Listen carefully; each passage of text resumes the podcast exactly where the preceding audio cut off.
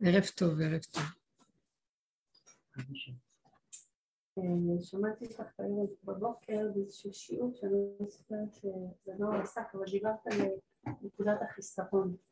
כן, דברי ברור שישמעו. אוקיי, ואמרת, זה היה משהו מאוד אה, חדשני כזה, שהחיסרון הוא כלי. מה? שהחיסרון הוא כלי. כאילו זה כמו, זה היפוך כזה, חיסרון הוא... הפך מהיתרון. הפך מהיתרון, כן. כל הדרך שלנו, כאן אם שמעתם את השאלה, זו לא שאלה בדיוק, היא אמרה שהיא שמעה אותי באחד השיעורים, מדברת על החיסרון. בעצם כל הדרך שאנחנו עסוקים בה מזה שנים, כל מטרתה היא אה, לזהות את החיסרון. זאת אומרת, לא, אולי נגיד ככה, האמצעי זה החיסרון, כאשר המטרה זה לפרק את התודעה שקיימת פה, כי זה תודעת דמיון. חבר'ה, לא לשכוח, אדם הראשון אכל מעץ הדת ואנחנו תחת חטא עץ הדת. אנחנו תחת התודעה הזאת. זה נראה לנו אה, טבעי, וזו התודעה של העולם, טוב מול הרע, ואנחנו מזדהים עם הטוב ולא עם הרע, אבל שלא נשכח שבעצם כשהשם ברא את האדם הוא רצה אותו ברמה אחרת בגן העדן לעובדה ולשומרה, לקיים מצוות של התורה, לא כמו שאנחנו היום מקיימים, והוא מסביר מה זה, אה, לשם מסביר, ועץ חיים, מפרש של עץ חיים, מה זה לעובדה ולשומרה, הלוא לא הייתה אז תורה, לא ניתנה לו התורה, אבל הייתה תורת הבריאה. לעובדה זה ליהנות מחוכמת הבריאה, חוכמת השם. השמיים מספרים כבוד כאל מעשי ידיו, מגיד הרקיע, יום ליום מכבד דעת, ולילה ללילה יביע עומר. כל חקירת הבריאה, מערכת הכוכבים, מערכת החיים, מה מסתתר מאחורי זה, זה חוכמת הספרות, חוכמת ה... מה שהציל הבורא בעולמו, ולחקור ולדעת חוקות הבריאה. אז זה נקרא לעובדה, זה להחכים בחוקות הבריאה. ולשומרה זה לשמור את דרך, דרך עץ החיים. כלומר, להיות במקום שהולך עם ישרות המידות.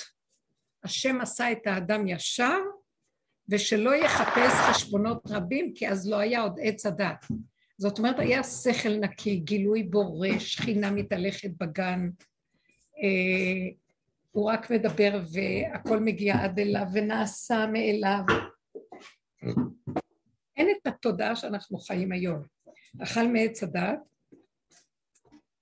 אה, נכנס לכפתור, כאילו הוא מסתכל על העולם ממשקפיים, מתהפך לעולם, עולם הפוך.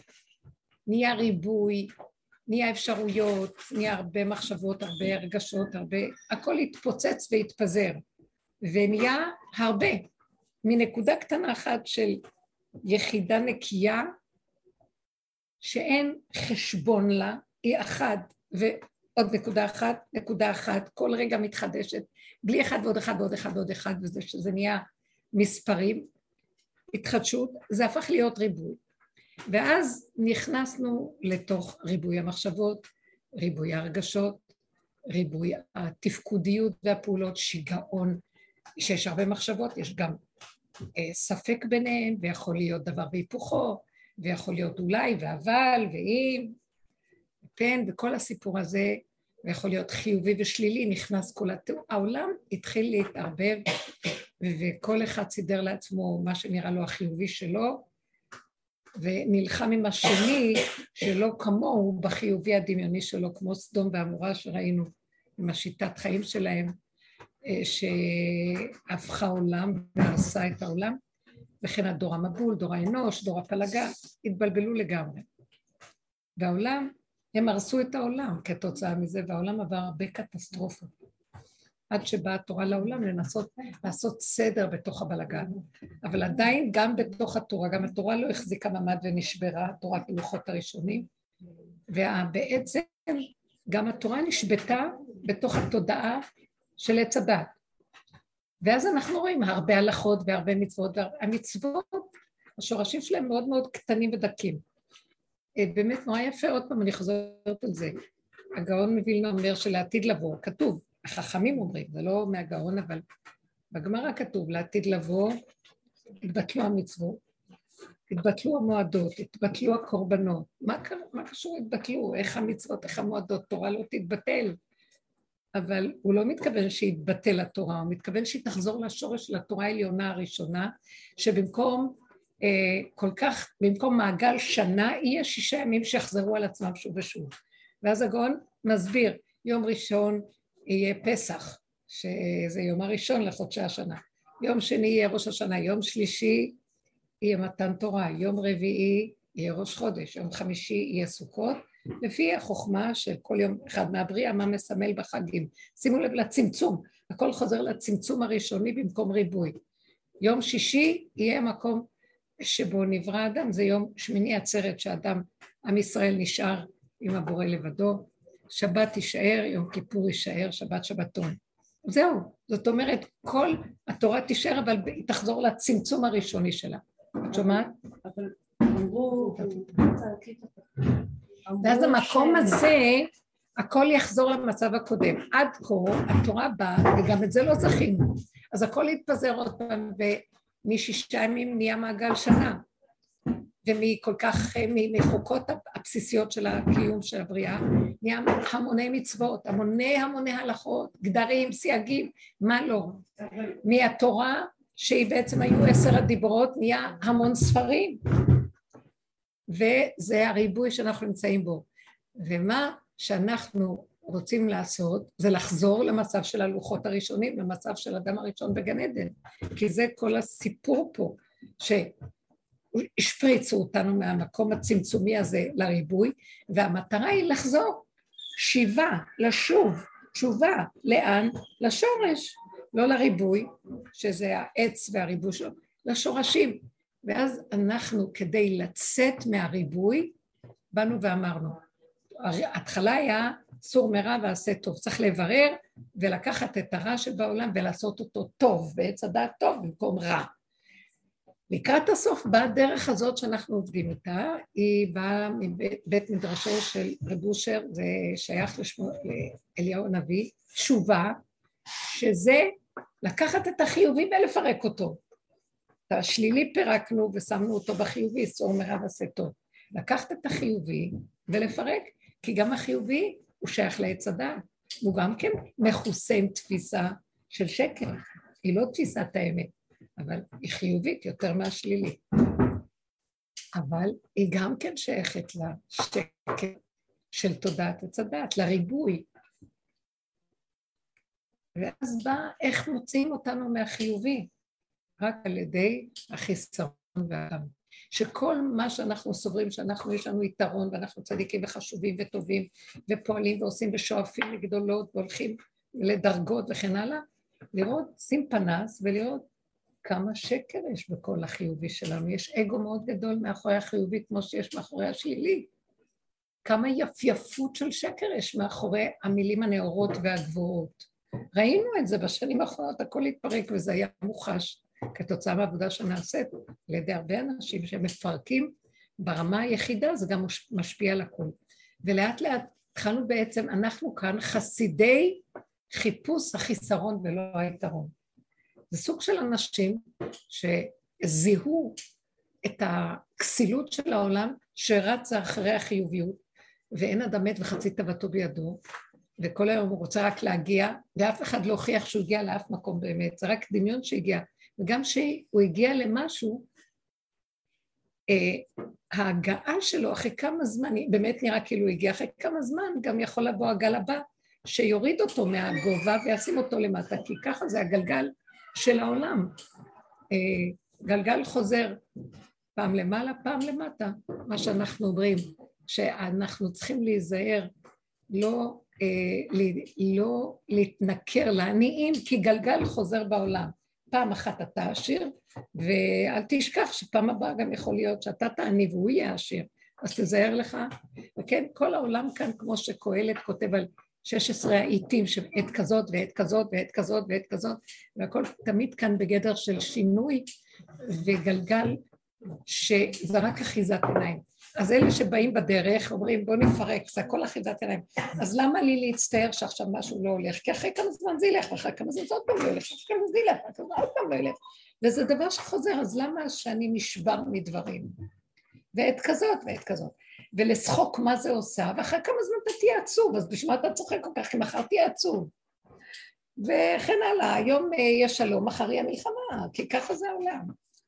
אם כן, אלה שנכנסים ביסוד החיסרון, בעצם נוגעים בנקודת האמת הכי גדולה שיש פה, שהכל דמיון השלמות. אבל אנחנו חסרים בתכלית החיסרון. ואדם הוא מציאות של נפילה. מרגע שאכלנו מעץ הדת, אנחנו בתודעת נפילה. וחסרים, רק נכסים, נכסים, נכסים. ברור ש, שדור הראשון קלקל, דור הבא אמר לא, דור התורה, בואו נתקן את הקלקולים. אחרי שאנחנו מתקנים כל כך הרבה, תראו את הדורות האחרונים, פרצו כל גדר, שהדורות הראשונים כל כך הרבה עבדו עליהם, וקלקלו הכל, הכל מותר. תפיסה מאוד uh, מטרנית. אדם צובר, צובר, צובר, הוא עמל כל כך קשה, והיה לו מוסריות בכסף שחסך, מוריש את זה לילדים, ויבוא אחד, ויפזרו את כל הממון בלי לחשוב פעמיים כמה עמל האבא שלהם על מה שהוא עמל. ואין חשבון תחת השמש, ולכן אנחנו לקחנו את החיים ברמה אחרת. התחלנו להביט ולשים פנס בחיסרון, בחמץ, ולהודות באמת, ולא להישבר. זה מצמצם את הדמיון של עץ הדת של כוחי ועוצמתי, של אני והפסיעות, של הגדלות, של השאיפה, ומביא אותנו למקום. בשביל מה? בשביל מה לעמול? ברמת האגו, בשביל מה? מה, מה, אומנם זה עולם העשייה, אבל זה עשייה של בורא עולם, זה עולם של בורא עולם. אז אם האדם מתחיל למוסס את הדמיון של האני שלו, והוא רואה שהוא לא יעשה שום דבר אם אין לו אינטרס. אז כשהוא קלט את מערכת, איך שזה עובד פה האינטרסים, אז הוא לא רוצה לרוץ אחרי כלום, כי בשביל מה? מה יצא לו מזה? לאט לאט השם החזיר אותנו לעולם, ואמר לנו, תחזרו לפעול בעולם. אבל זה עולם העשייה שלי ואתם רק הידיים והרגליים שלי, בלי אגו, בלי שייכות אישית, בלי אחיזות. מה אכפת לכם? תעשו פעולות לפי סיבות. השכל שלכם והרגע שלכם לא שייך לכם, אני בראתי אותם בעולם שהם שלי, והסיבה, הם שייכים לסיבה, והסיבה תניע אתכם. אתם קולטות מה אני אומרת? הסיבה באה וכיכרה בידה. היא נותנת לי את השכל לדבר, נותנת לי את הרגש לדבר, לרגע. רגע זה זמן לא מוגדר של מצב שבו אני עסוקה עם דבר מסוים, ואחרי כמה זמן אני יכולה לקחת את זה וללכת. הסיבה נגמרה, נעלם לי השכל, ונשארתי עוד פעם, בליבי חלל בקרבי, אין לי כלום. זה סוג של אנשים שמוכנים להישאר במקום הזה ולהיות כלים של השם. יש רגעים קשים, כי עוד יש לנו רשימו של אגו שאומר, איך אני ריק, אין לי כלום, מה יהיה איתי, לא יהיה איתי. ואז העצה שלנו הבאה בדרך, בשלבים האלה, זה לא לתת למוח שום מקום, לא לחשוב, לא לפרש, לא כלום. מה אכפת לנו בהמות חושבות? דוד מלך באמת הייתי למה השם כל כך אהב את דוד המלך והוא קרא לו משיח צדקי? כי דוד סיפק את המקום הזה שהשם רצה מהעולם. דוד לקח 70 שנה מחיי האדם הראשון שהוא חטא, והוא תיקן את החטא הזה על ידי זה שהוא אמר, אני נפול. חטאתי נגדי תמיד. הוא גם כן בתחילת ימיו, בראשית הממלכה שלו, הוא כבש ורצה ושאף. והוא רצה לצעק להשם, אני צדיק, בחנני ונשני, אני אוהב אותך הכל, עד שהשם נגע בו בכל כך הרבה צורות, שמה שהוא לא עשה, כלום לא הלך לו, ואז הוא גם נזהר לו להתייאש, ורק קיבל ואמר, איך אני מרים ראש? אני, חטאתי נגדי תמיד, אני לא מציאות, אני לא שואף לכלום. לא רץ עם מציאות עצמית, כי היה לו יצריות גדולה שהובילה אותו. לבסוף הוא טש ונכנע, והמליך עליו את השם לגמרי. מה שהשם רצה ממנו הוא עשה, לא קשור, לא קשור אליו. יש איזה סיפור אה, שהוא היה, השם אמר לו לצאת אה, למלחמה בפלישתים. הוא אמר לו, אבל זה הכלל, אתה יוצא למלחמה, ואתה לא מתקיף את מחנה פלישתים עד שאני לא אתן לך סימן. והסימן שהעצים בחורשה שאתם נמצאים ינועו ויהיה רעש של רוח חזקה בעצים, זה לך עוד והסימן שאז אתה מתקיף. עכשיו, הוא, מתק... הוא נמצא, המתמקם המחנה שלושה חודשים, אפילו ארבעה חודשים, וה... והפלישתים מתגרים בהם ומתקרבים ומתקרבים ומתקרבים, הם כבר רואים אותם מבעד לעצים. חלק מה... מה... מהחיילים אומרים לו, אה, זה הזמן להתקיף, כי אם לא אנחנו סכנה גדולה. עזבנו את הבתים שלנו, אנחנו לא יכולים להיות איתך יותר מדי. מתחילים לחזור אחורה. מלך ישראל נשאר, והם עוזבים אותו. נשאר לו מתי מעט חיילים, אומר, אני לא יכול לעבור את פי השם. אה, אני לא יכול, ויתחזק דוד באלוקיו, כך כתוב, והוא מתפלל אליו, תחזק אותי לא לעבור את מה שאתה רוצה ממני. אני גולם שלך, אני לא רוצה להפר את מה שאתה רוצה ממני. שימו לב להכנעה ולביטול במצב של סיכון חיים אמיתי, מה שכל הגמרות יכתבו, יש כאן סיכון חיים, אבל הוא היה בחינת האורים והתומים בעצמו ובכבודו, הוא לא זז. והיה אחרי כמה זמן באמת איזו תנועה גדולה בעצים, והוא הבין שזה הזמן ממש ממש חזק, שלא היה קודם כל החודשים האלה, ואז הוא התקיף וניצח את מחנה פלישתים והביס את כולם. ואני רק אומרת, במצבים כאלה של, מבין שהתפקיד שלו זה להיות כלי של בורא עולם בלי דעת עצמית ובלי ישות שיוד, שמבינה ומטעם עצמה חושבת. זה מאוד קשה, והוא מלך בישראל. הביטול שלו, שלו לרצון האלוקי מזכה אותו להיות דוד מלך ישראל חי וקיים. השם מנסה אותו ברמה כזאת, מה השם חי וקיים? אז דוד מלך ישראל חי וקיים. אה, מה זה החיה חי וקיים של דוד המלך? שהוא היה מוכן למות. מה זה למות? לא לתת למוח שלו לחיות, מוח של עץ הדת, חשיבה של היגיון, של שכל, של דרכי העולם, של אה, מלך, כן, יש לו... אבל המלך, דוד המלך שהיה שונה מכל המלכים, שהוא יסוד המלכות בישראל, הוא מלך חי וקיים לנצח, הוא לא היה מציאות, רק השם שבתוכו היה מציאות, הוא המליך את השם לגמרי, זה נקרא מלך, שנתן להשם למלוך, הוא היה רק הכלי שבו השם מלך. אז זה בדיוק מה שאנחנו אומרים, לקראת הסוף, שאנחנו מגיעים למקום של החיסרון והגבוליות ונוגעים ביסוד הגולם ש, שבאדם, שזה הפך מכל הדרכים שיש פה בכדור הזה. כל השיטות והדרכים הולכות ומוסיפות. אנחנו הולכים ופוחתים. אנחנו הולכים, פחות מבינים, פחות יודעים, פחות מרגישים, פחות שייכים, פחות אה, רוצים, פחות, הכל פחות. אז מה, מה אדם גולם? זה מזעזע את החשיבה החיובית. אבל צריך להבין דבר אחד, חשיבה חיובית היא נאורה ויפה, אבל היא דמיון, והאמת עלובה לעומתה, אבל היא אמת.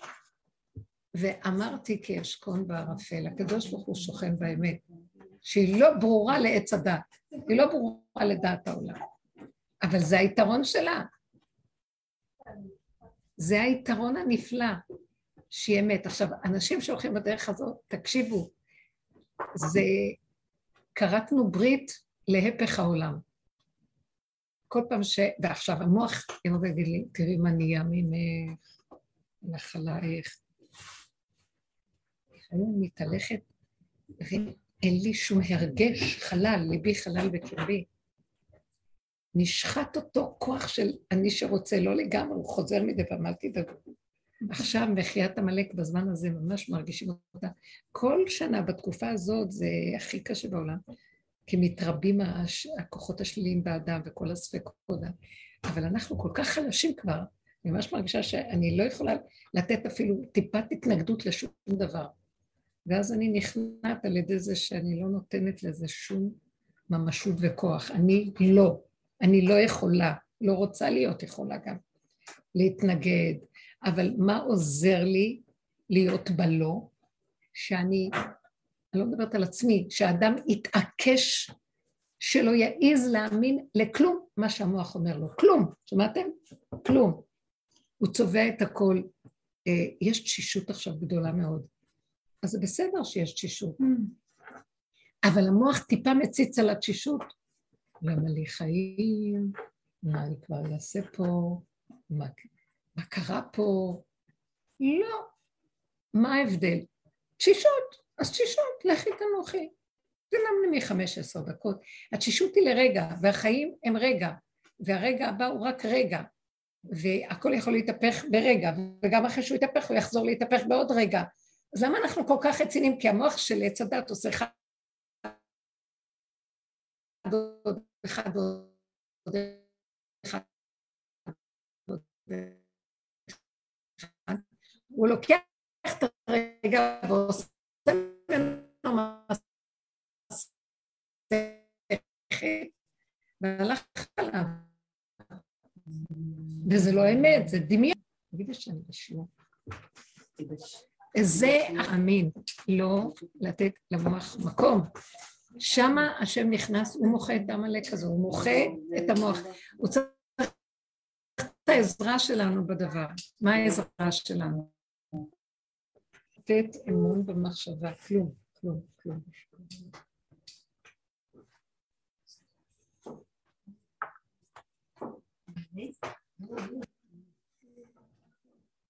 אז איך נחיה? נחיה את הרגע. רגע אחד, אפילו אם עשית משהו שהוא לא על פי ערכים שנראים לך במוח, זה רק רגע, אחרי רגע זה ילך, זה ייגמר. רגע אחד, את עייפה? רגע אחד, רגע, אוי, אני נורא עייפה. זה רק רגע, המוח אוהב לרבות ולעשות מזה עניין. זה רק רגע. רגע אחד את רבע, אז רגע אחד, תחכי משהו, זה רגע, זה רגע, הכל רגע. רגע ונגמר. דיברת קודם על זה שהתורה נשפטה גם כן בעץ הדעת, עכשיו, ויש את המדרש הזה, נכון שהשם מסתכל בתורה ובבורא עולם, שבעצם התורה היא הסדר. כלי אומנותו, כשל השם. היא הסדר של העולם. אז איך בעצם התוכנה הזאת, התוכנית שעל פיו הוא ברא את העולם, איך זה נשבע? איך זה לא נשאר... מבינה את השאלה? כן. התורה היא לא, שיש לנו היום, היא לא מה שהתורה שהשם מסתכל בה, היא אותה אחת ביסודה, כמו שאמרתי לכם, היא צמצום, היא תוכנית. מערכת חוקים יפהפיים, נקיים, אה, אותיות, האותיות, ברא באותיות, הוא שיחק עם האותיות, צרף אותיות, ונהיה מציאות. אותה תורה, כשנשברו הלוחות, התפזרה ונהייתה צירופים אחרים, זו אותה תורה, כמו שתגידי, מהמילה לחם נהיה חלם, אוקיי? Okay? אז יש הבדל בין לחם לחלם. עכשיו, החלם שולט עלינו ולא הלחם. אז זאת אומרת כבר, היא נשבתה, הכוונה שהמקור הראשוני שלה אה, השתבש, קיבל שינוי, עם אותם יסודות, אבל הצורה והצירוף השתנה, ועל כן ברמה הזאת היא נקראת שבויה לעומת מה שהיא הייתה בשורש שלה. אבל עם זה אנחנו, אם אנחנו רוצים לחזור לאיזשהו סדר, אז אנחנו מסתכלים בתורה ושומרים על גדר אדם מתוך חוקי התורה. מאוד יפה. את עושה את זה? מה שאני יכולה. אז את רואה שזה קשה, כי מה שקרה בתורה שאם היא הייתה חוזרת לשורשים שלה, אפשר היה לשמר אותה בגדר. עכשיו, מאחר והיא התפזרה, בדיוק. רגע, okay. אוקיי. היא לא רק התפזרה, היא גם התרפתה. מהמילה לחם נהיה חלם, נהיה אה, מלאך, נהיה אה, מלח, נהיה חם, מלחמה, ונהיה, ונהיה, ונהיה, ונהיה ריבוי, ריבוי, ריבוי, צירופים ואותיות ואותיות ואותיות ואותיות. כתוצאה מהצירוף יש גם הרבה אפשרויות, יש הרבה פרשנויות, הרבה משמעויות, והרבה צורות, והרבה תוצאות, הרבה מסקנות, הרבה זה, והעולם התחיל להתבלבל. אז עכשיו את אומרת, אז, וגם התורה התרפתה, המון סיפורים יש בתורה. זאת אומרת, מה קשור? סיפור כזה וכזה וכזה וכזה. ואותם פרטים חוזרים על עצמם עוד פעם ועוד פעם ועוד פעם ועוד משה רבנו חוזר על מצוות בהמון פרשיות עוד פעם ועוד פעם ועוד פעם ועוד פעם ועוד פעם. אז עכשיו את אומרת, אם נשמור את זה, נכון שאם אנחנו שומרים, אנחנו יותר שמורים ויותר מצומצמים בנקודה, וזה עוזר לנו להתחבר קצת יותר ולהיות קרובים ליסודות הראשונים, שבעצם התורה של פה יונקת מהם. אבל אם כל אחד יעשה מה שהוא רוצה, כל אחד איך שהוא חושב, ויש הרבה מפרשים לתורה, יש הרבה פוסקים, יש כמה שיטות בפסיקה, לא הכל, היום אין לנו סנהדרין שיכול להגיד פס, פסיקה מוחלטת וזהו, יש אפשרות כזאת גם, ואין מה שנקרא אה, בית דין לא, אחד שישלוט על הכל, אז יש כל הזמן אפשרויות, ולא רק זה, גם הבני אדם הם אה, נותנים מקום למציאות העצמית שלהם. ואפילו שיש תורה ולומדים אותה, יש הרבה התרגשות סביבה שיכולה במידות לגנוב כבוד, לגנוב אה, תחושה של חשיבות, תחרות בקנאה תשמרהו, הטיית הדין חס וחלילה, המידות מתרחבות. אז נמצא בעצם שזה שבוי, האמת הבסיסית שבויה בתוך ריבוי שיכול להתפרש כשקר. מבינה למה אני מתכוונת? כן, אני כאילו נשאר לי שאלה, כי זה כמו אם אני אקח תוכנית ועכשיו המשפט החמישי נהפך להיות הראשון והראשון נהפך להיות העשרים, אז למה לי להסתכל בתוך הבלבול הזה ולנסות מתוך זה לשמור על הצמצום שלי? זה בגלל זה באה הדרך שלנו ועושה לנו את זה. כן. שמתם לב מה קרה לנו פה? הפסקנו להאמין לפרשנויות, אפשרנו, הפסקנו לשים, אה, ללכת על קיצוניות והקפדות וכל זה, ירדנו, הורדנו את המוח והתחלנו לראות את המידות שבהם אנחנו משתמשים בקיום התורה, לא את הדעת של התורה, ששם אנחנו מקובעים, קוראים לזה דעת תורה, אנחנו עשינו משהו הפוך, אמרנו, אנחנו בדעת, בשנייה אחת לוקחים את הדעת ומקלקלים אותה על ידי המידות, אז בואו נרד ליסוד של המידות, שהן שמה לא ברורות. הן התרבו, הן מקולקלות. עכשיו המידות לא באמת, המידות לא מקולקלות כמו שהשכל התיישב עליהן וקלקל אותן. חרד מהמקום שלו, הריבוי עשה את הקלקולים. זה קשה להבין, אתן יודעות למה אני מתכוונת. למשל, דמיון. אה, האימא אומרת לילד שלה, מצווה לכבד הורים, זה כתוב כיבוד הורים, תכבד אותי, למה אתה לא מכבד אותי? אבל היא גם לא רואה שההתנהגות שלה גורם שלא יכבד אותה. אז היא מנפנפת במה שכתוב בתורה, והיא שולפת את אחד מעשרת הדיברות הכי חשוב, לא הכי חשוב, אבל חשוב, והיא בעצמה מקלקלת את זה. אבל כתוב, והיא לא מחברת שהילד, אמנם כתוב, אבל הוא רואה מציאות שהוא מכיר באמת פה. אז היא לא מתנהגת טוב, היא משקרת, היא לא הולכת טוב, היא צועקת, היא לא, היא לא, היא לא הולכת נכון. הילד בלי לדבר, בלי להבין, ובלי לדעת, מבחינת דעת, קולט את נקודת האמת, אז הוא מבזה אותה או מתחצף. והיא מנפנפת בתורה, אתה לא בסדר? היא לא רואה מה קורה איתה בפנים. אז היא צריכה, מה עשינו? לקחנו את המוח הזה ואם יש לנו מצוקה, התחלנו לראות שאנחנו הבסיס של המצוקה, ולא השני ולא השלישי והרביעי. נכון, כלפי חוץ זה נראה ככה, אבל למה השם שלח אותו להציק לי? כי יש כאן נקודה שאני צריך לראות, זאת עבודה שעשינו, אז הסתכלנו על החסרונות, זה חוזר לנקודה הזאת. כל עיקר עבודת האדם בדרך שלנו זה להכיר את החיסרון, והחיסרון הוא יותר חשוב מהיתרון, כי היתרון מכסה והוא אה, מייפה ומוליך שולל, ואילו החיסרון הוא כהווייתו, אומר לאדם את המצב שלו. אז זה כמו שאתה הולך לרופא והוא מכסה לך ומספר לך סיפורים, כל להגיד לך נקודת אמת שקשורה לעניין שלך. וזו הנקודה שלנו בכל העבודה הזאת, עד שגם באמת המשכנו גם להבין שלמה שאני צריך להיות עצוב מהחיסרון שלי, כי עצבות שבא לי זה כתוצאה מפרשנות שאני רוצה להיות חיובי, אני מזדהה עם החיובי, אני לא יכולה לסבול שאומרים שאני שלילית, אבל אם אני מודה באמת, שתהיה שלילית ככל שתהיה, הודאה באמת היא המדרגה הכי גבוהה שיש בכל הדרגות היהודיות, וזה יום הכיפורים בעיצומו, מודה ועוזב ירוחם. יותר מכל המועדות והחגים, שכל המועדות עתידין להתבטל, ביום כיפור לא יתבטלנו, כי יש שם יסוד של אמת. האדם חסר ומודה בחסרונו, מודה בחסרונו. בהתחלה הוא עוד מצטער, ואחר כך הוא אומר, גם בלי צער, זאת האמת. אם זו האמת, למה אני צריך להצטער? כי הוא מכיר שיש בה ערך נעלה, כלומר, שהחיסרון הזה הוא, הוא היתרון כשהוא מודה באמת, כי בו מתלבש מי שמשלים את החיסרון, שזה השם יתברך, והכל חוזר על כנו, זה כמו גוף בלי ראש. בעצם גם החיסרון זה שהשם יתברך, לפי מה שאת אומרת.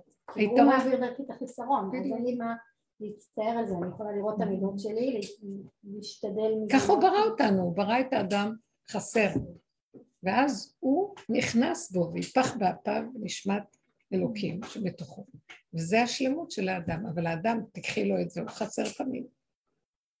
הוא יצא, נוצר מאדמה, חסר. אז למה אנחנו מאוימים? כי זה הדמיון של עץ הדעת של והייתם כאלוקים והגאווה שאנחנו עליה מדברים. וזה מה שיש לנו בתודעה חזק חזק, וכל הדרך הזאת רק כל הזמן תולשת את זה, אבל יש לנו ימים שאנחנו גם אה, נכאים ועצובים. כי כל כך חזקה התוכנה הזאת עלינו, שזה עמלק שיושב לנו, עמלק עץ הדעת.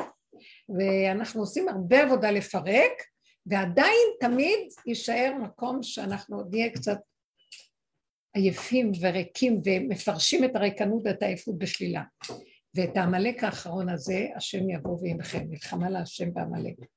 הוא יבוא ויעשה את המלחמה האחרונה, כשאני מוכן להודות שאני רואה את החיסרון, אני רואה שאני עייף, אני רואה שיש לי איזו פרשנות שלילית, ואני רואה את זה ואומר, אני רואה, אין לי כוח להתנגד לזה, אבל אני גם לא מתרגש מזה, כי ככה זה וזהו זה. יותר ויותר המילה ככה מאוד מועילה לי. אני אגיד לכם את האמת, המילה ככה מאוד עוזרת לי. בבוקר רציתי לקום ואמרתי לעצמי, אה, מתעוררים, כן? אה, וואו, למה לקום? של מה לקום? כזה מין כזה מחשבה. ואז היה מין כזה, אתם מכירים, זו מחשבה שהיא מעכירה קצת. ופתאום נזכרתי שאני בסכנה, בשנייה. ואמרתי, וואו, וואו, עוד לפני שאני קמתי, הוא קם לפניי, מודה, אני לפניך, אני לפניך, הוא קם לפניי. ואז אמרתי, תנשמי את הרגע, ובלי מחשבה. ומאוד עזר לי לסגור את ההרגש הקודם והפרשנות שלו, ולהגיד, יש לי רק רגע, תנשמי את הרגע, ופתאום יצא לי מהפה ואמרתי, תקומי כי ככה, כי ככה, כי ככה, צריך לקום, כי ככה, כי ככה. ונתמלאתי שמחה שאי אפשר לתאר. כי לא היה לי שום הסבר למה, כי ככה. לא היה למה, אין שאלה. אין סימן שאלה, זה נחש, זה סימן שאלה. כן, למה? כמו הדולר כזה. הורג את העולם. ככה, תקום וזהו. כתר כל הכתרים, יסוד העין. אין כלום. יש ככה, מי שואל אותך, ועוד רגע ככה. אז עכשיו, כל פעם שבא משהו ומחליש אותי, ותקשיבו, הוא לא מחליש אותי, יש נתון שהגוף לא אנרגטי מי יודע מה, אז מה? אבל מצטרף לזה גם הצבעים שהמוח שם על זה. ואז נהיה נכאות יותר גדולה. ואז אני אומרת, שקר, זה לא נכון, כי ככה וזהו. וזה ישר מחזיר אותי לאיזו התחדשות מעניינת. כי ככה מישהו שואל אותך, מה את קשקשת? מה את מוסיפה משלך? מי אמר לך? מי שואל אותך? מי את בכלל? אז חוזרים לגולמיות הפשוטה ומתמקדים ברגע, והרגע הוא בלי מחשבות ופרשנות, משמעות, וזה חוזר לפשטות הראשונית הקיומית של התורה הראשונית, שהיא הייתה שעשועים, אותיות, משתעשעות, והיוד הקטנה, הנקודה הקטנה, מתחברת לעוד נקודה לעוד נקודה, יוצרת קו, וואו, איזה חידוש קו, עכשיו יש קו ישר, קו אלכסוני, קו אה, מרובע, ונוצרות צורות, וזה מאוד מעניין ויפה, ושמחה, וזהו, בלי מחשבות. הבנתם? זה עולם אחר, זה חיים טובים. עכשיו אנחנו צריכים מאוד מאוד להיזהר ולהיכנס מאוד בצמצום של הרגע, כי אין שום דבר ואין מחשבות ואין... כי אנחנו לא יודעים כלום, ולהגיע למקום של תכלית הידיעה שלא נדע, שם מוחקים, השם מתכנס מוחה את העמלק. רשע דלא התיידע, זה הראש הלא יודע, שיודע את הכל וממנו הכל, ואליו חוזר הכל והוא לא יודע כלום. אה, זה לא כמו שאנחנו יכולים להבין את זה. שכל רגע הוא יודע הכל וכל רגע אחרי זה גם לא יודע כלום, ואי אפשר להבין את זה. המוח של האדם הוא שונה. אנחנו מתקרבים לסוד הגאולה ונגמרים העולמות שלנו של תודעת עץ הדת מתחילים להסתיים. אני יותר ויותר מתהלכת ורואה שיש עליו, יש הכל, על מה קשור אליי בכלל. וזה גם מאוד מעניין, שאני אומרת לו, אבל אבא, נניח שהמוח הזה יהיה הלב של העולם, אני לא רוצה להיות משונה פה, אני לא רוצה להיות מוזרה. אבל אני גם לא רוצה להיות בעולם. תראה איך לסדר את זה, כי רק אתה יכול לסדר הפכים, רק אתה יכול לסדר הפכים.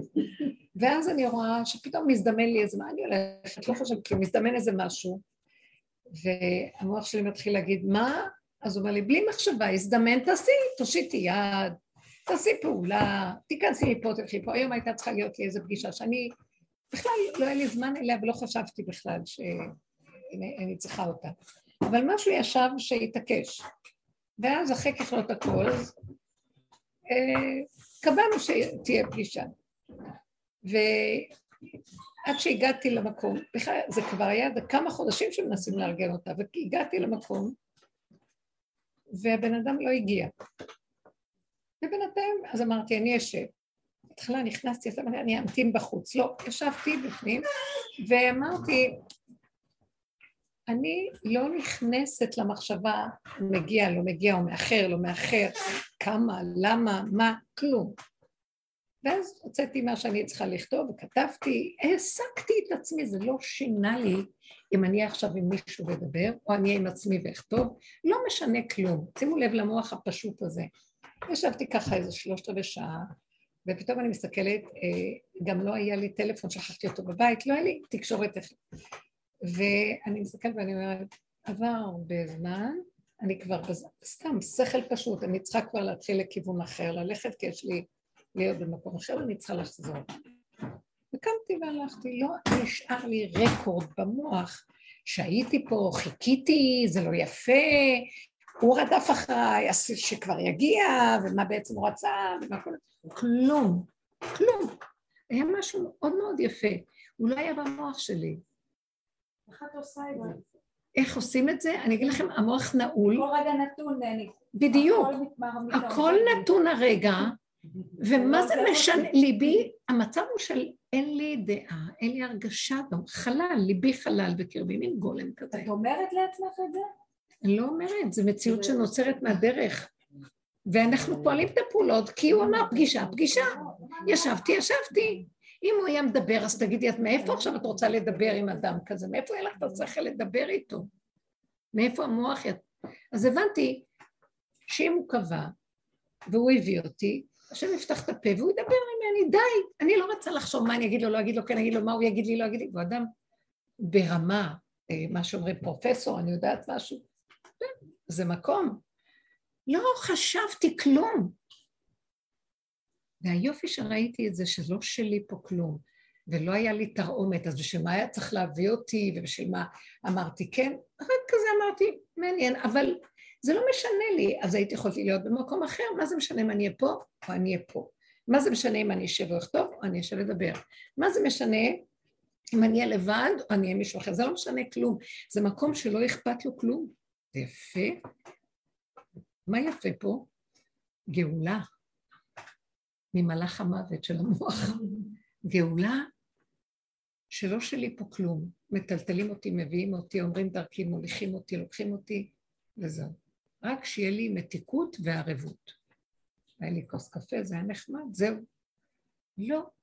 תבינו, אני אמרתי, עכשיו כשהגעתי הביתה, אז קיבלתי, הטלפון היה בבית, אז קיבלתי מישהי שקישרה בינינו, שאמרה שהוא כל כך מצטער, היו פקקים נוראים, והוא נתקע פקקים נוראים כל העיר נתקע. אז אמרתי בליבי, זה לא שינה לי. שנפגשתי או לא נפגשתי, שהיו פקקים או לא פקקים, שזה ככה או לא ככה. לא, עניין אותי כלום. אני רוצה להגיד לכם, זו חוויה פשוטה של... אני קלטתי מה זה חירות, שאין לי שערה, שאין לי התרגשות, ולא אכפת לי. התקשרו אליי, סליחה שאני אומרת לכם, זה דבר שנראה לא בסדר. התקשרו אליי, ישנה חברה מדהימה מהחברות שלנו, שהיא מבני ברק, שהיא בשיעורים, והיא מאושפזת ובמצבה מאוד...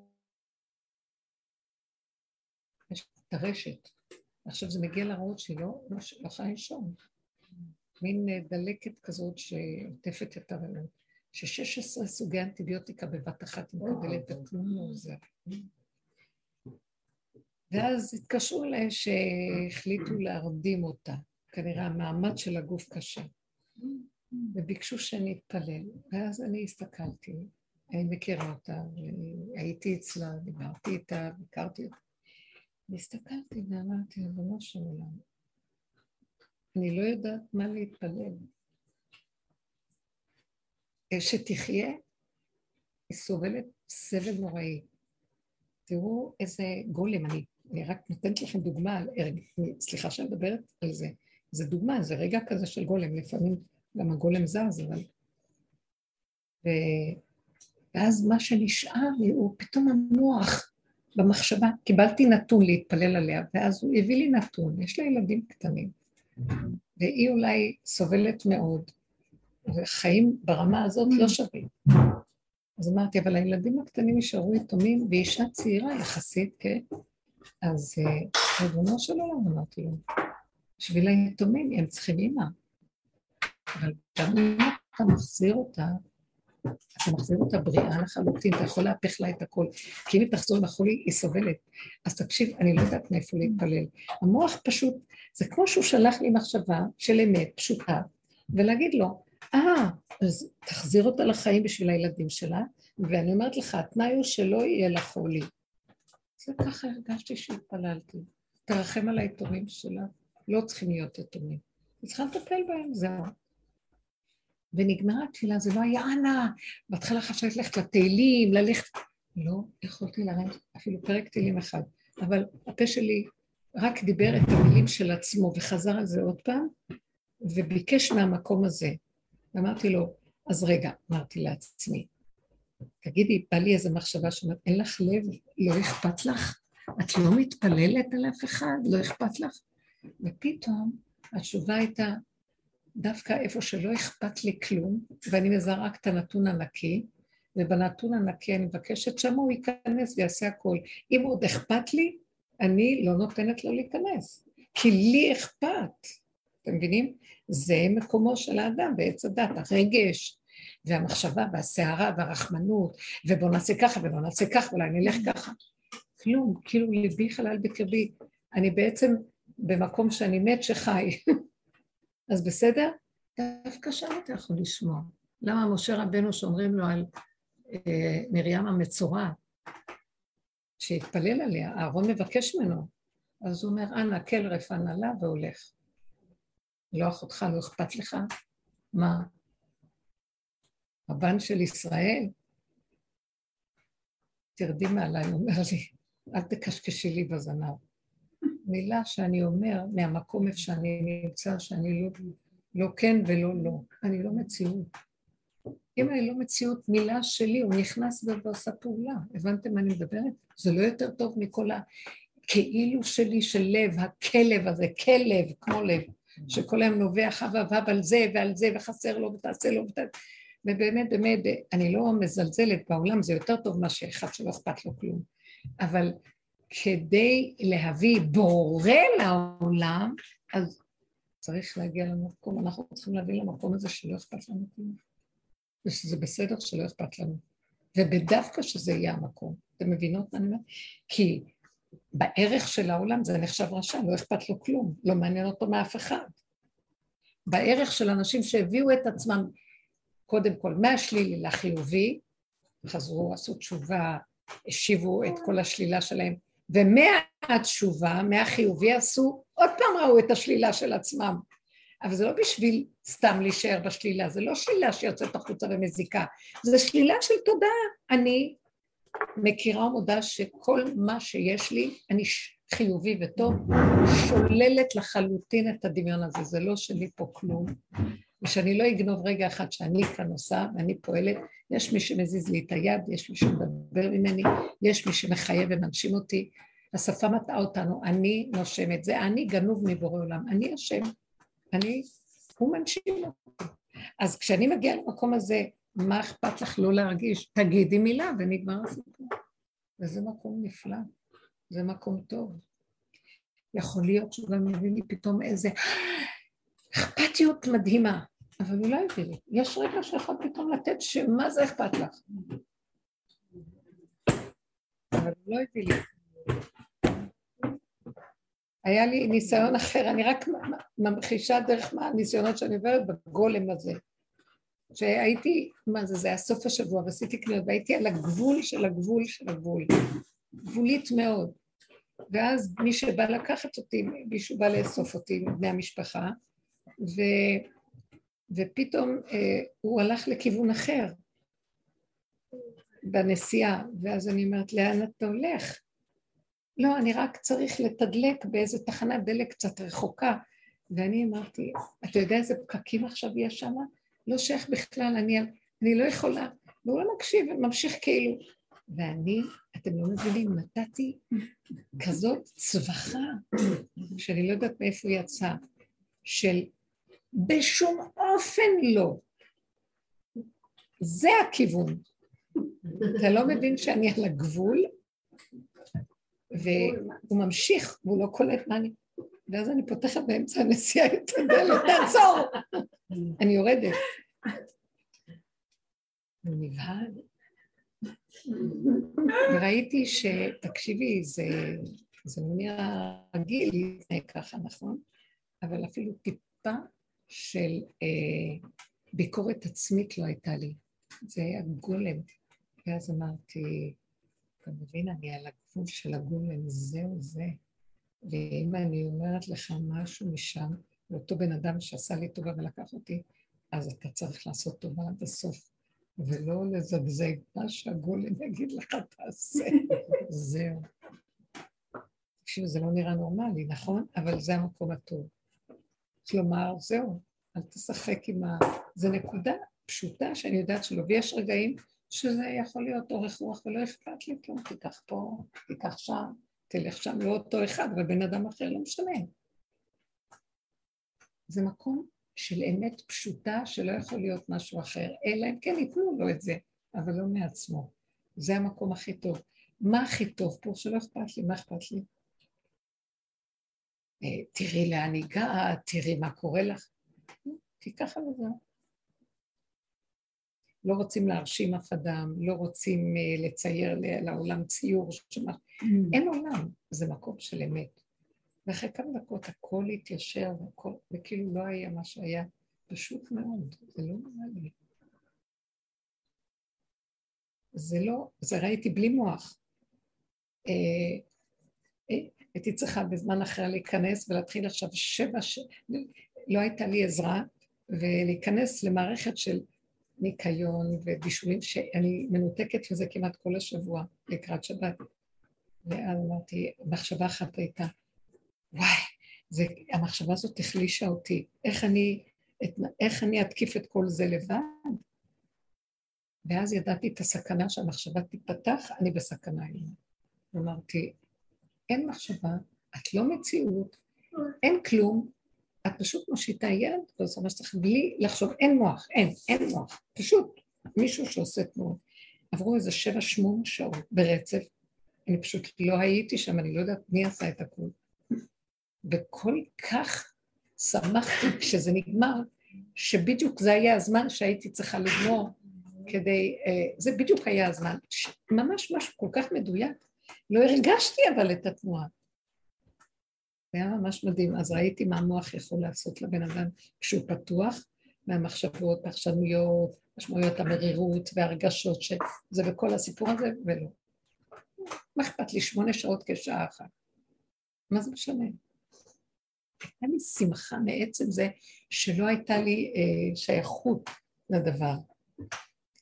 הרגשתי את השמחה בזה שאין לי שייכות לכלום. זה גאולה. עצם השייכות, כמה היא מכאיבה לבן אדם.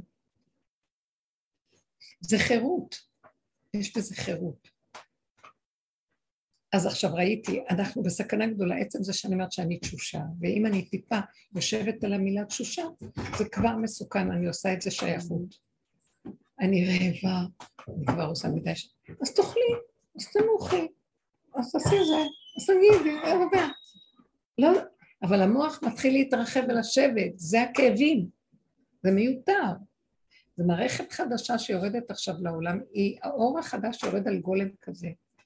הוא צריך את הגולם הזה שאין לו את המוח הזה. אז לא להתרגש מכלום. עכשיו אנחנו בעולם, וכן שייכים לעולם לעשות פעולות, תנועות, אבל לא הרבה, קטן.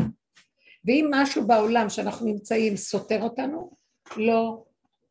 איפה שזה מתאים, והולך לנו עם הדבר.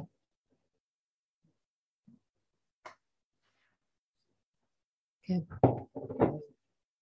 פרדוקס, כי הגבוליות היא מאוד uh, חזקה. אז מה הפרדוקס? פרדוקס? כן. כאילו לא להיות שייכת לשום דבר, אבל הגבוליות זה כאילו משהו ש... זה רק המוח, המוח אומר לך את זה, מה אכפת לך להיות גבולית? באותו רגע שאני אמרתי לא, אבל לכיוון כן, של כן, הבית, כן. ואז לא היה שום פרדוקס. אולי אדם ירים את המוח, הוא יראה את הפרדוקס. אבל לא, אני... באותו רגע, באותו רגע, משהו, וכאילו עובר דרכך, כאילו. עובר דרכי ומהר מהר לקבל, להשלים, להוריד את המוח, את המוח, זה נהיה רגע. לא להתרחב בפרשנות ובמשמעות של הרגע הזה. כן, רגע, ש... זה כל כך עכשיו חודר, תקשיבו, פה אנחנו עכשיו נכנסים למשהו חדש, נגמר התודעה הזאת שאנחנו עובדים עליה ועובדים ומפרקים אותה, היא, אה, אין סוף לה. אני מפחדת להיכנס בה עוד, להמשיך לנבור בה, כי היא תוליד לי ראשים חדשים, זה לא ייגמר. על כן כל מה שנשאר לי פה הוא להביא אותה למדרגה של הרגע ולגמור את המוח. תיתנו דוגמאות. על זה רק נעבוד עכשיו. תחזירו את הכל לכאן ועכשיו, לא לתת למוח פרשנות, להסכים לנתונים הקיימים ולהמשיך. אפשר לעשות תפילה, כל הזמן אני במין תפילה שיעזור לי להחזיק את הרגע ולא להתרחב, על זה אני מתפללת. שאני לא ארים את המוח, כי אין לי כוח להכיל, שאני לא אתרחב במחשבה שתיים, שתי מחשבות או רגשות, כי אני לא יכולה, אני גבולית, לא יכולה להכיל את הגבול. ואני אומרת לו, תחזיק אותי עם המתיקות של, של האור הפשוט, של איך שזה ככה. תחזיק אותי שם, תן לי, זה, פה אשב כי הביתיה. זאת המנוחה, זו מנוחתי עדי עד. פה אשב כי הביתיה. צידה ברך אברך, אביוניה אשביע לחם, וכהניה רנן ירננו. זהו, אלביש ישע. אני, זה רגע אחד ששם יש רגע שאתה כהן, רגע שאתה עשיר, רגע שאתה שמח, יש רגע שאתה אביון, אבל אין לך הבדל בין הרגע הזה לרגע הזה לרגע הזה. כל רגע וכיכרו בא, והתפקיד שלו, יש רגע שנדרש לך שכל, הסיבה מביאה את השכל, זה לא שלך.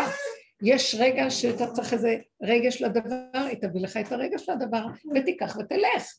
כי הסיבה היא באה והולכת, היא מסתובבת עם סיבות הסיבות. זהו. זה עולם אחר מה שהאחד ועוד אחד של המוח שמתקבע ומתיישב, עושה לו כיסא נוח, והוא הגנב והוא הגזלן של מלכות השם. הוא חושב, ומשם גם הכאבים שלו, כי אם לקחו לו את זה אחרי רגע, הסיבה זזה לו, הוא בוכה איך לקחו לו את מה ששייך לו. לא שייך לנו פה כלום. אנחנו ברגע אחד יודעים כשאדם יוצא מן העולם, רגע אחד הוא פה, רגע אחד לקחו חד ושלום את נשמתו והוא יצא מפה. מה הוא יכול לקחת איתו? ומה יש לו מכל הקניינות הדמיונית של המוח שלו? בחוש גופה יושבת לה על האלונקה ואין כלום. אין כלום. אבל כן אני רואה שההתאמנות היא, היא ממש הופכת את זה למוחש, מה שאת אומרת, שבאמת אין שום אופציה אחרת חוץ מ... לא לדעת. כאילו, כל פעם שמנסים לדעת זה באמת לא עובד, אין שום אופציה אחרת. מדהים. זה... ממש ראיתי את זה, סיפרתי לגבות. שמה, מה היה? היה כל מיני דברים, אבל סיפור אחד קטן. אה, אוקיי, אני צריכה להביא אותו למוסך. אני מביאה אותו למוסך. והבת שלי אומרת, טוב, תגיעי לרכבת והאוטו שלי מחכה שם, אז תשימי את האוטו במוסך ותגיעי לרכבת, תקחי את האוטו שלי. עד כאן נשמע טוב, אבל אני יוצאת מהמוסך, ואין לי להגיע לרכבת, כי האוטו במוסך. ו- וגם אין לי שום פתרון. זאת אומרת, ממש אה, הרגשתי שתישארי בה, אין שום פתרון. אז אני הולכת לאן שהרגליים מוליכות אותי, ואיכשהו מוליכות אותי לתחנת אוטובוס, אבל אני לא יכולה לקחת אוטובוס. כי היום אי אפשר לשלם, לעלות על אוטובוס ולהגיע. אין לי רב-קו, אה, אז אני לא יכולה... אז התיישבתי. היה שם ספסל. פשוט התיישבתי על הספסל. ב... לא יודעת. כאילו, אמרתי, אני לא יודעת. ואני כותבת וואטסאפ לבעלי, לא יודעת איך להגיע לרכבת. מרימה את העיניים, ומולי מגיע מישהו מהיישוב. כאילו ממש, אני מסתכלת עליו, זה היה, וואו, וואי. איזה מתיקות של ה... איזה מה... יפה,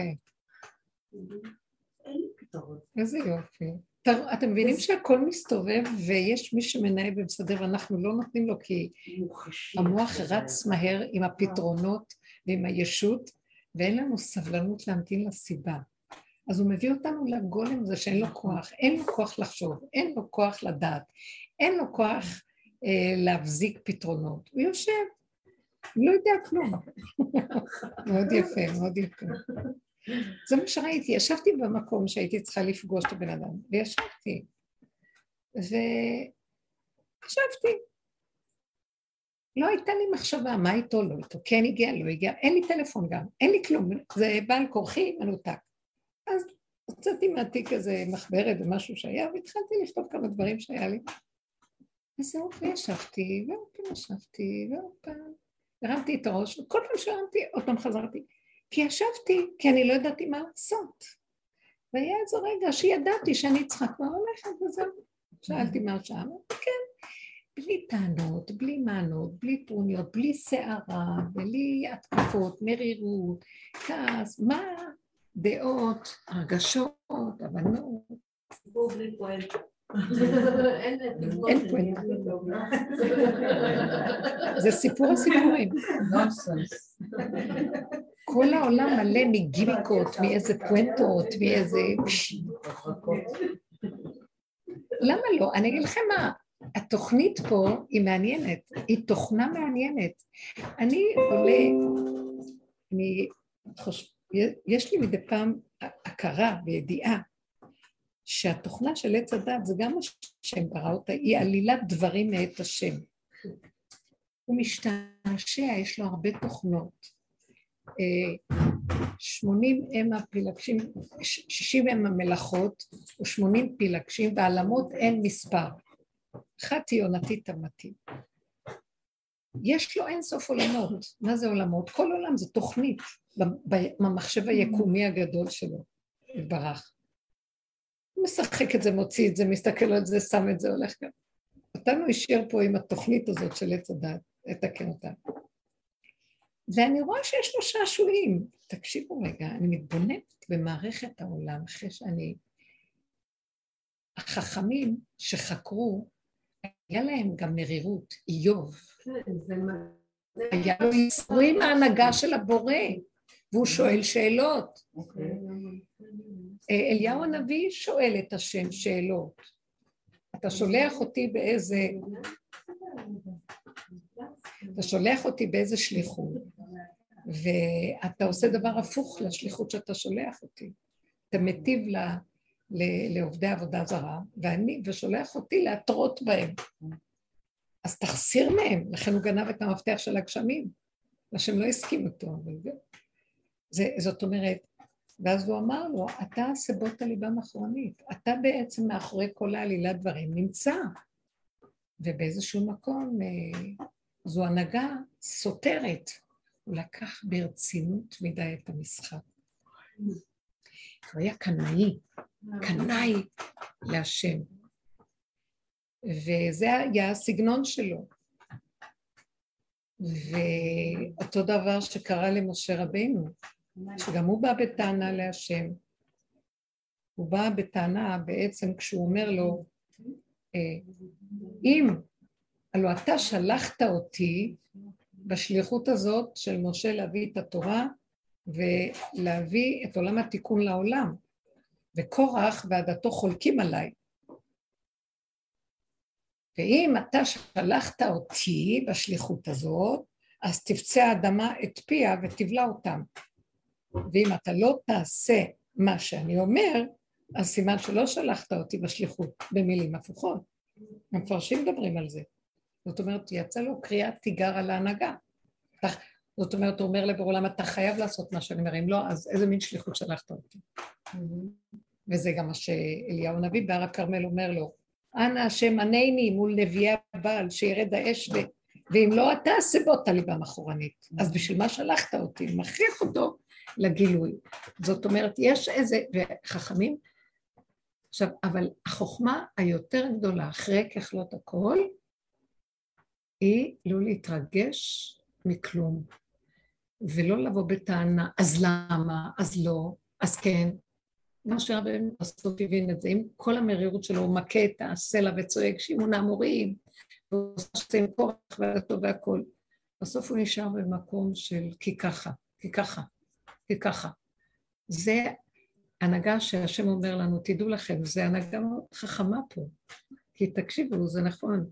העולם הוא מאוד מעניין. אני אוהבת גם את תוכנת עץ הדת, רק תוציא ממנה את העוקץ של הרגש, והמרירות, והכעס, הפרשנות, המשמעות, היא מאוד מעניינת. כן, אבל אי אפשר להוציא ממנה את זה.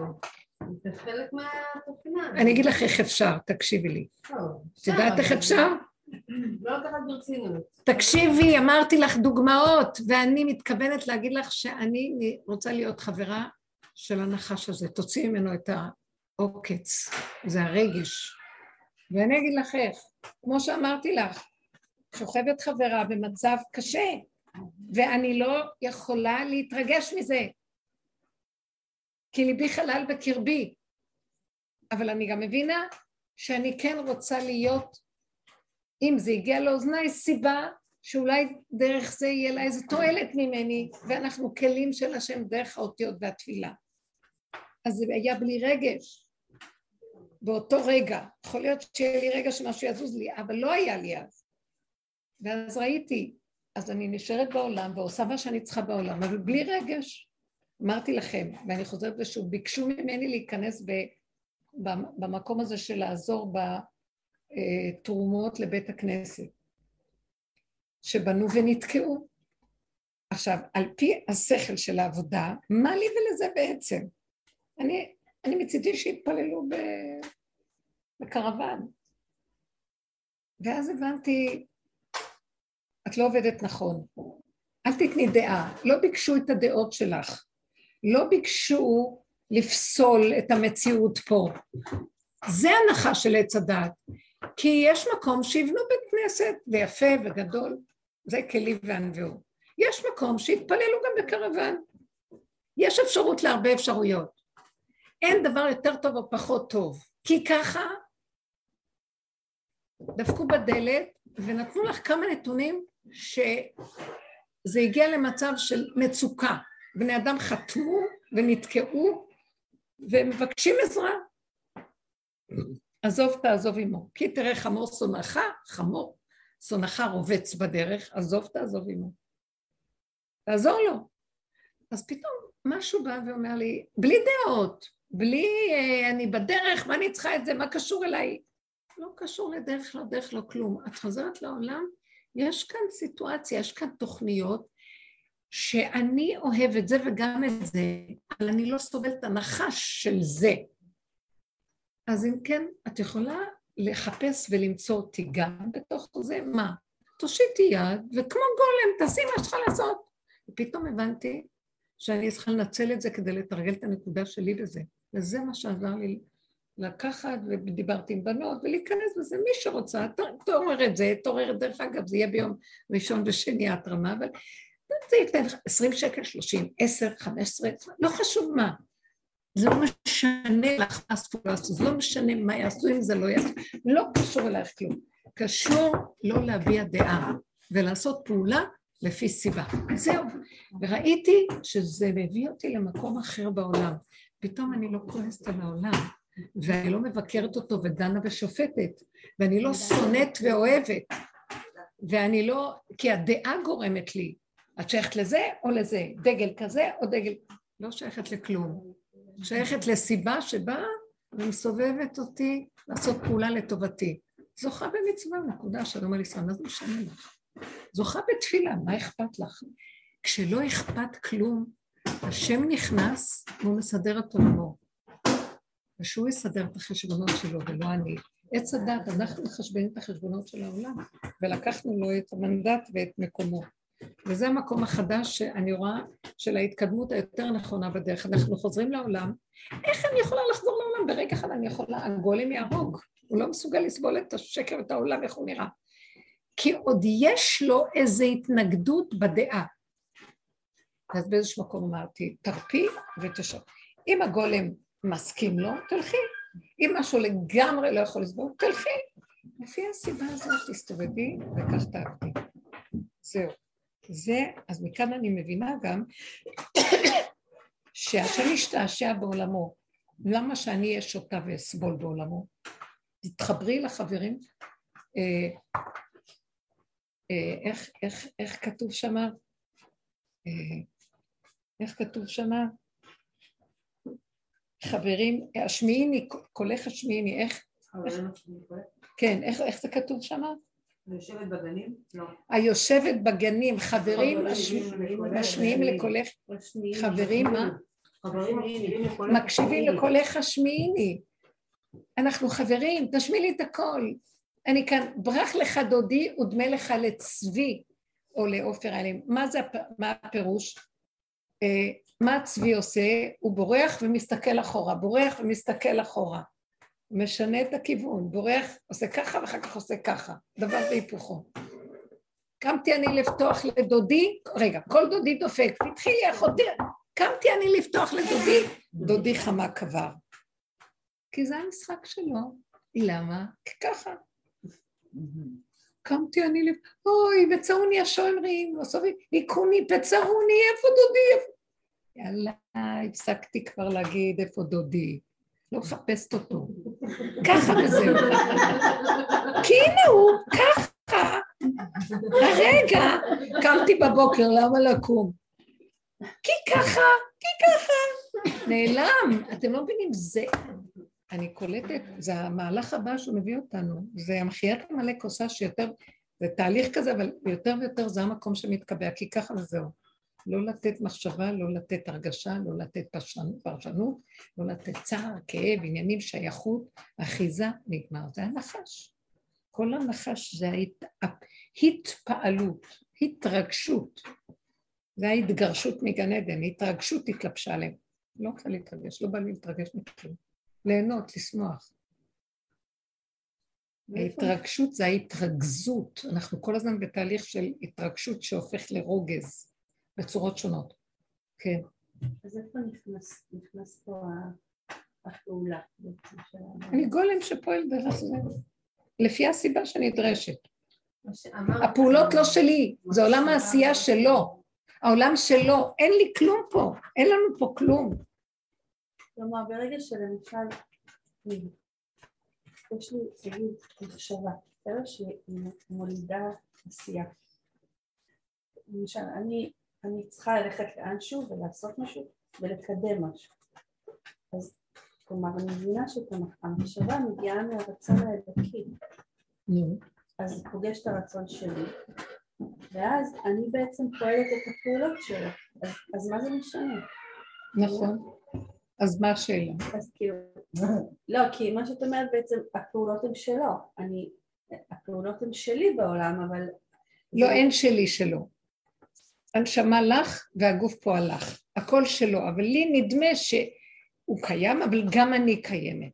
עכשיו, ברגע שאת נותנת ממשות לעצמך, אז גם יכול להיות שם איזה כאב, כי אם הוא יעשה משהו אחר מהרצון, פתאום את באה לעשות את רצונו, ואיזה התנגדות. נו, אין לך כאבים? ואז אני אומרת, מה אכפת לך אם זה רצונו? אז שיפתח גם את הדלת, סגר את הדלת, זה גם רצונו. אבל הוא נתן לי רצון כזה, כן, זה היה רגע, ואחר זה משהו אחר. אז מה? אנחנו, אה, אנחנו כפייתיים, כי הרגע הקודם אומר ככה, אבל הוא התחדש לרגע אחר, מה אכפת לך? מה שלא לבשת לו בסיבוב הזה, לא לבשת בסיבוב הזה, הכל זה שלו, צחקי וזהו, כי ככה הוא רוצה.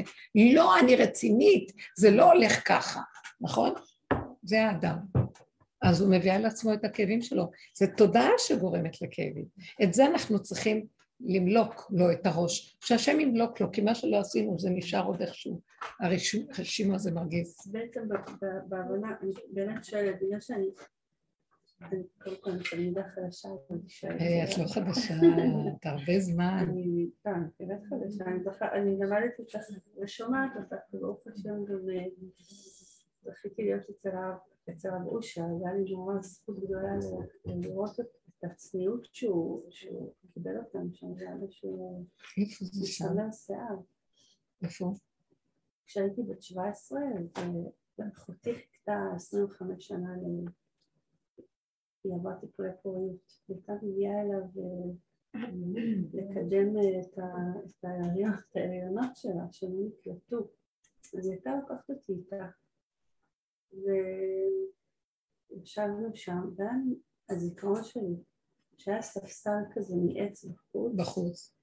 זה היה כזה מקום פסטורלי כזה בחוץ, אבל בפנים הייתה איזושהי תחושה כזאת שהוא חי בהרבה צמצום, זה מה שזכרתי. נכון, נכון. צניעות גדולה. צניעות מאוד מאוד גדולה. וכל פעם שהיא הייתה יוצאת משם, היא הייתה מתייפחת שעות.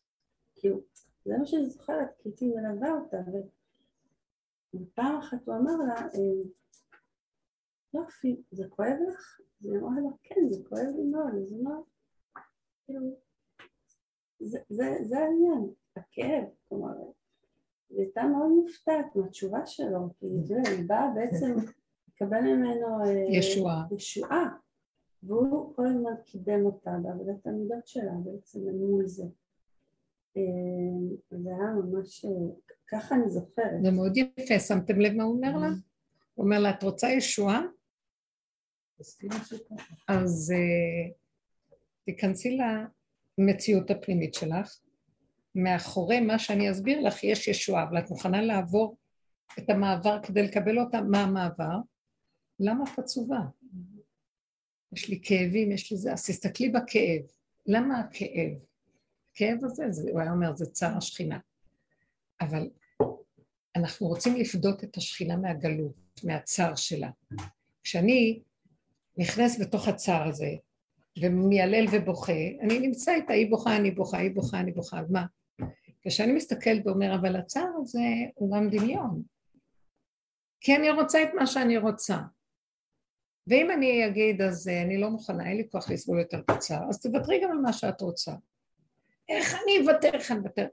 הוא היה מביא את הבני אדם להגיד, תוותרו על הכל. תקימו את השכינה שלא יהיה לה צער. כי הצער שלכם זה הצער שלה. ברגע שאתם בצער, היא בצער.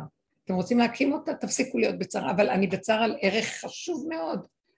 יאללה, קל, קלינו אותה כל אחד בחשיבות של הערכים. והיא כבר רוצה לקום, ואי אפשר, אי אפשר, כבר כולם מרוטה. ואז הוא אומר, תשחררו את הכל, אז לא יהיה לכם, אז לא יהיה זה, אז לא יהיה זה, אז מה? עכשיו, זה מאוד קשה להרבה אנשים, מה זה אז מה? זה העיקר, זה מצדיקים את ספריית הערכים של העולם, של עץ הדת.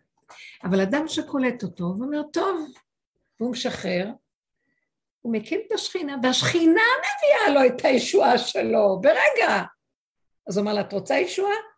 אז תקימי קודם כל את מי שמביא לך, יש לה צרור מפתחות, היא תעזור לך. עכשיו, הוא היה נותן הרבה ישועות ישירות, אבל ממנה כנראה הוא ראה שאפשר לבקש את זה, כי היא תשיג על ידי דרגה הרבה יותר גבוהה ממה שהוא היה נותן אנשים שלא יכלו לסבול לו כלום, הם מביא מחלק ישועות מדי פעם. אבל כנראה ככה הוא היה עושה לאנשים שהוא רצה מהם נקודות. נכון, אבל הדבר המדהים שהיה, קודם כל באמת אחותי אישיות מאוד מאוד גדולה, אבל הדבר המדהים שהיה זה שהיא נסעה לים, היא אמרה לריבונו של עולם שהיא מוותרת על ילדים ושהיא הולכת אה, לגדל משהו אחר בעולם. אה, אחרי שהיא עברה המון המון סבל, ואחרי שלושה חודשים אה, התקשרה אליי בדודה ש- שאמרה לה שהיא מתחננת שתראה רק עוד רופא אחד. שיהיה לה מה? שתראה רק עוד רופא אחד. והיא לא הייתה מוכנה כי היא בעצם אה, והיא התקשרה והתקשרה והתקשרה, והתקשרה, לא עזבה אותה ואת בעלה. אותי הייתה בת 48. והיא נקלטה בטיפול הראשון של יופי. אותו רופא והביאה תאומים שהם היום בני 20 כבר. וזה סיפור שהולך איתי כל הזמן, הוא לא כזה השפיע יותר מדי על החיים שלי, אבל זה המקום של ההשלכה שאמרה, זה מה שהוא באמת רצה באמת, אני אה. מוותרת, אני כאילו לא מוותרת, אני... מרפה, אני מסכימה מרפה, שאם הוא לא רוצה אז לא. ככה לא, כן. לא בצורה הזאת. זה היה אחרי הרבה, פגשה אותו שוב. אז הוא פתח לה ישועה מכיוון ש... אבל היא נתנה קודם משהו, תנו איזה נקודה, אני אתן לכם. פיתחו לי כפיתחו של מחט, אני אתן לכם. אבל אה, זה דבר, זה כל חלק כמו שאנחנו עושים פה עם העבודה, שחרר. ובאמת, המקום הזה, זה אחד הדברים שראיתי עם האישה הזאת, ציפורה, ציפורה בורשטיין, היא מדהימה, אישה, אישיות פשוט משהו מיוחד. ואז אני אומרת לעצמי, אבל מה, לא אכפת לך ממנה שאת לא מתפללת? ואז אני הבנתי שהלא אכפת, ודווקא שהוא שולח לי את הלב הזה, שהוא לא, לא מסרב לא להתרגש, כי דרך המקום שלא אכפת לי, אז שלך יהיה אכפת. זוזי, תני לי את האכפתיות שלך. גנבתם לי את הלב, גנבתם לי את הכל, אתם מנהלים את העולם, ואתם רצים, תנו לי רגע אחד שאתם נותנים לי, תשארו אתם רק הכלי שדרכו אני מעביר את הישועה, או... תני לי את הפה שלך להגיד כמה מילים, זה הכל.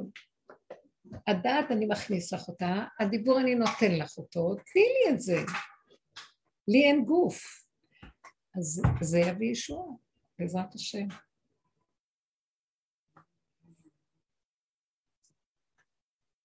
זה מקום שאנחנו צריכים להבין שזה עבודת אמת, זה יסוד האמת, והישועה נמצאת פה, וגם אם לא יהיה שום שינוי זה גם ישועה. עצם זה שאנחנו נושמים פה זה הישועה ועושים אה, את עצמנו כלים שמה שהוא רוצה שיעשה זה ישועה בפני עצמה. מה, מה עוד אדם רוצה?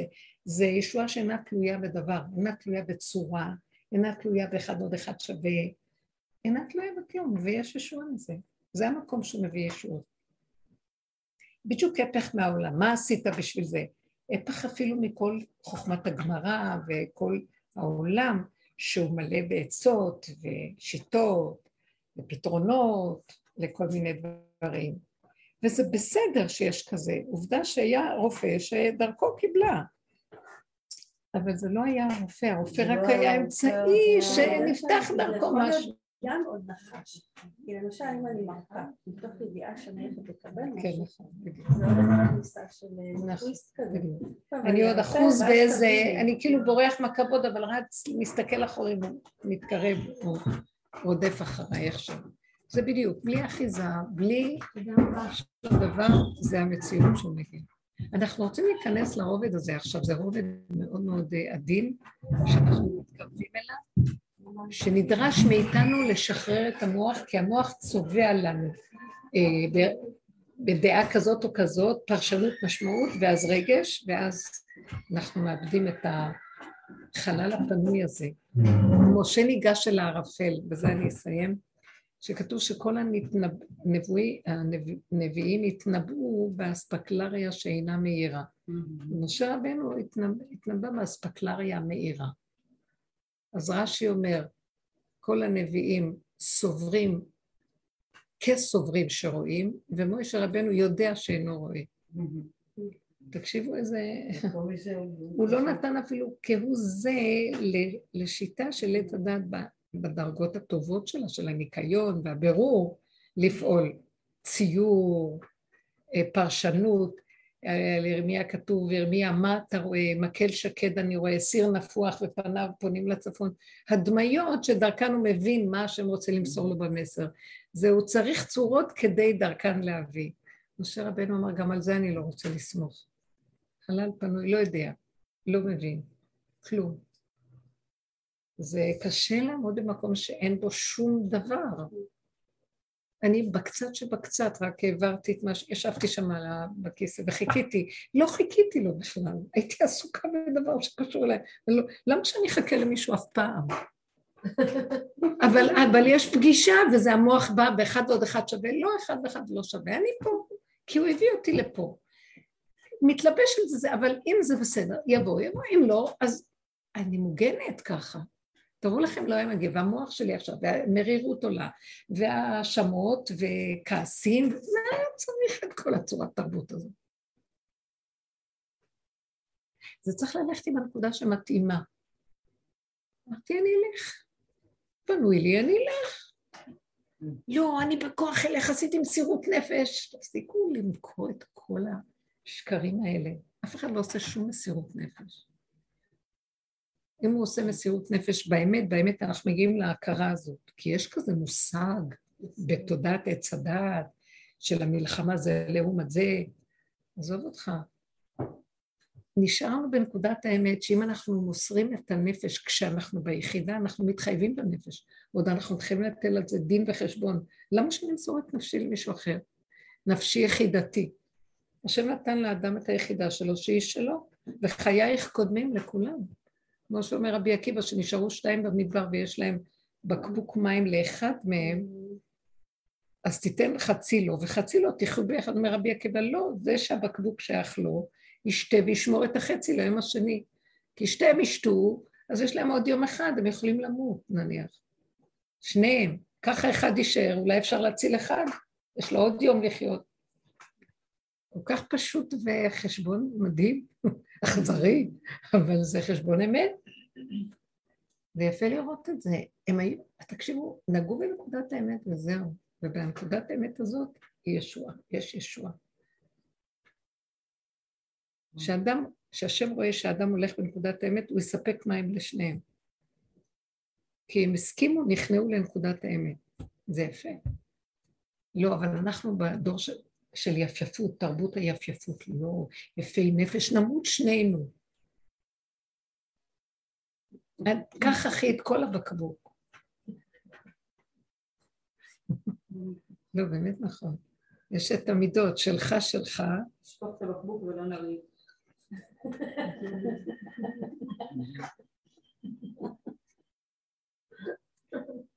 נמות בשלום. זו אפשרות שלא חשבנו עליה.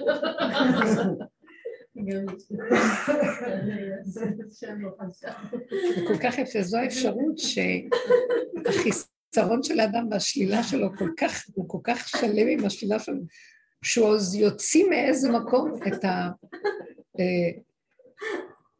זה כל כך יפה, איך היינו מחפשים את השלילה ולצחוק עליה בזוויות האלה, לשפוך את המים ונהיה חברים.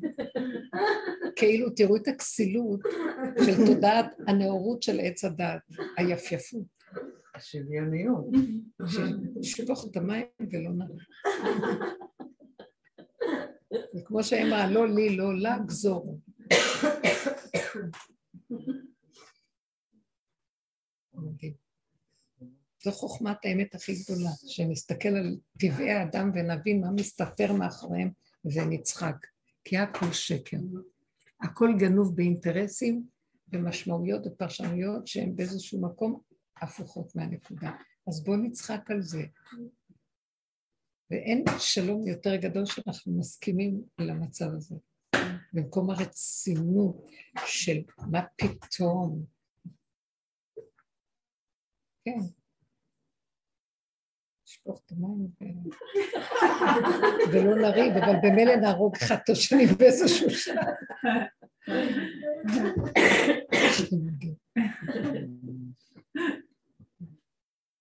כאילו לא להתרשם בכלל מנתינה. איך? לא להתרשם מנתינה. איזה חמודה תמימות. איזה תמימות. לא להתרשם. לא להתרשם. לא ולא לנשום.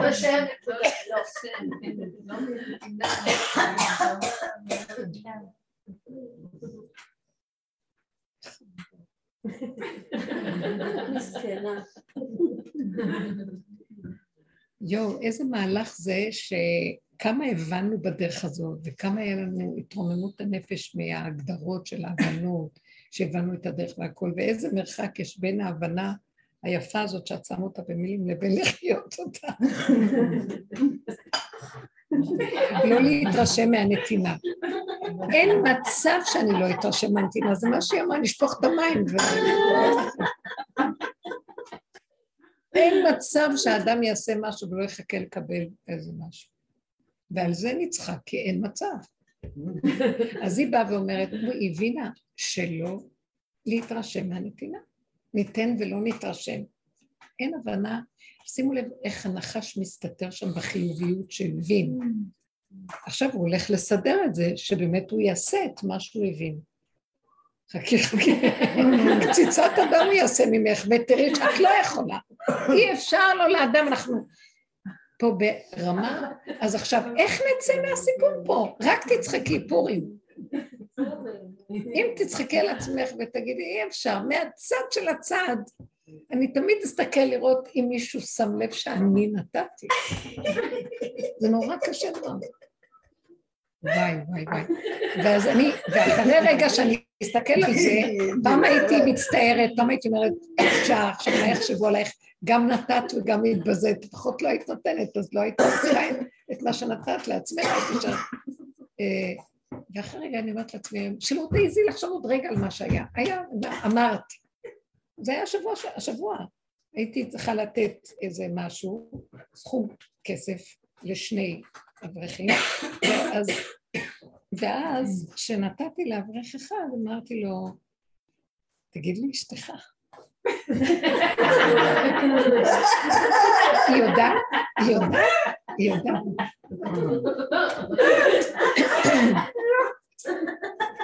והיא הייתה קרוב, ואז הוא מנסה אה, לנפנף ולידע. אה, וזה, ואז היא לא לא שמה על זה בכלל, כאילו,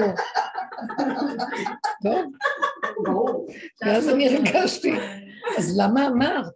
לפחות היה לך איזה שאר נפש גדול לתת בלי לרצות שום תמורה, כבוד, הכרה, משהו. והיה לי, ואז הם הלכו, והיה לי איזה מין כסילה שכמותך. אז לא היית נותנת, נתת, אז לפחות, אז למה? המוח בא. ואז אחרי רגע אמרתי לעצמי, אין אף אחד, לנצח אני אהיה ככה. והשלב הבא, לא להתרגש מזה ולא לפרש ולא כלום, כי ככה, כי ככה אני, כי ככה אני. כי אני תמיד ארצה איזה... ראיתם? אמרת לה? איזה ביזיון בכלל, מי בכלל? אבל זה האדם. ואחרי שסגרתי ואמרתי, כי ככה אני, ועד הנצח, עד זיבולה בתרייתא. אוקיי? עד הקבר, זהו. וזה, איך שאמרתי שזהו, והשלמתי וצחקתי, זה נעלם לי, לא אכפת לי מה עשיתי, לא אכפת לי, החשבון נפל. היו פעמים שהייתי לא ישנה שלושה ימים בשביל זה. וזה היה עוקץ אותי ומחזיר אותי מפה לשם, איך אני ומה אני ומה יהיה. לא נגמר האני הזה, הוא תמיד יהיה ככה, זה לא יעזור, הוא בנוי ככה. אז למה אני מתרגשת מדבר שחוק שמת? ככה, יסד ארץ על מכוניה, בל תימות לעולם ועד. זה המכון, זה המיכון המנגנון של עץ הדת. את יכולה לשנות אותו? לא. הוא יבוא וימחה אותו מתי שרוצה, זה גם לא מעניין אותי, אני רוצה לצחוק. בואו נעשה מזה פורים. פורים, יש בו את היסוד של הצחוק על הכל, ולא משנה, עד דלא ידע, בין ארור זה לבוא, אין דעת, אין כלום. סגרתי את המוח, הסכמתי שאיך שהיה מה שהיה בצחוקים, וזהו. זה חייב לעשות את זה אם לא פיקוח נפש בגבוליות של הגולם. מי יכול להכיל את הכאב? טיפת כאב אני לא מכילה היום. זה מכריח אותי להישאר ברגע. וכפרה חבל על החיים, תהני, תשמחי, אין עולם, אין דמויות, אין חשבונות, אין במוות זכרך, לא כל שכן בחיים, אין חיים פה. הכל רק רגע ועוד רגע ועוד רגע ועוד רגע, ולהיות בשמחה ולהודות לו. ומתחדשים וזהו. וזהו. ככה אנחנו רוצים לחיות. זה השלב הבא עכשיו, מאוד מאוד לשים דגש על הרגע ולסלק את הפילים החשוכים, בייחוד שעכשיו בתקופה הזאת עם בחיית עמלק עכשיו הוא גדל כזה. כן, שהשם יעזור, הוא גם מוחה את עצמו כבר לבד, כמו שאנחנו רואים במהלך במהלך של המלחמה המשונה הזאת שיש שם. וכאילו אתה רואה אותו עם נלחם עם עצמו, זה מוזר. איזה, מה השוני שזה יילחם על זה? להשיג מה? זה הדמיון שלנו, הדמיון. אנחנו נלחמים לריק ולבהלה. והשם יעזור לנו שיעשו לנו את המלחמות, אנחנו כבר עייפים ותשושים, אין לנו כוח. וזהו, ונצחק, פשוט נצחק. ככה זה נותן שלוחי מנות, מרביץ. וואי, עכשיו רק לזכור את כל המערכת הזאת. טראומטי זה היה שנה שעברה. רגע, אז עכשיו זוכרים את הטראומה.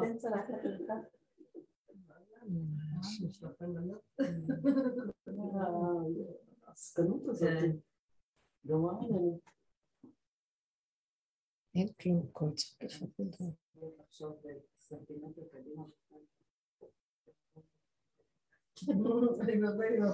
לא, לא, אוי ואבוי לי אם אני אחשוב בכלל על פורים או על משלוחי כן, מנות, עכשיו לחשוב על משלוחי אני לא מנות. יכולה, ההתרחבות של המצוות הפכה להיות רמה שאנחנו לא יכולים לעמוד בה. כאילו אנחנו אומרים, בוא נשמח. אצלי כל שנה עושים אה, פורים גדול, כל המשפחה מגיעה ועושים... אני אמרתי להם, אבל אני תמיד מרגישה שבחוץ זה כאילו פורים, בפנים כיפורים. כולם עצובים, עם כל העצבות יוצאת, כאילו כששותים את היין יוצא מה שיש בפנים, מה יש בפנים? עצבות. וכאילו שמחים, וכאילו, לא אני לא יכולה להכיל את המשחק של הכאילו, כי האדם הוא עצוב, העיצבון של התודעה הזאת, השקר והדמיון גומר על הבן אדם, ואין סיבה. אמרתי להם, השנה אתם באים שמחים. זאת אומרת, מה זה באים שמחים? תבואו עם הגולם שלך, תחפשו כולכם לגולם. בלי, כי יוצא משהו, אני ראיתי את זה, יוצא העיצבון, דווקא בפורים, השתייה מוציאה את מה שיש בפנים. הם מנסים מסכנים לקיים מצווה דלא ידע וזה, אבל הדעת לא נותנת את השמחה. הגולם הכי כיף, הוא לא יודע כלום, לא אכפת לו כלום. הוא שמח, גם השמחה שלו היא הרגע, והיא כל כך מעו- מעודנת ברגע, שזה מספיק, נקודה קטנה, שמח את הכל, בלי ההמשכיות, והכל כאן גדול, והמשלוחים והזמנים והתרחבות. אני כל כך שמחה שאצלנו זה יוצא ביום שישי. שישי. יש מה שנקרא פריסת מפה, שנניח אוכלים, אוכלים בסביב- בסביבות אה, בסעודה ארבע, שלוש וחצי, ארבע, ואחר כך הדלקת נרות, פורסים מפה מה שנקרא, ועוד פעם נוטלים ידיים, עושים תפילת ערבית וממשיכים את הסעודה, בלי לברך. כאילו מושכים את זה לסעודת שבת. אה, כן? כן, וואו. זה נחמד. זהו, אין לי כוח לכל הסעודות האלה. כן, נפלא.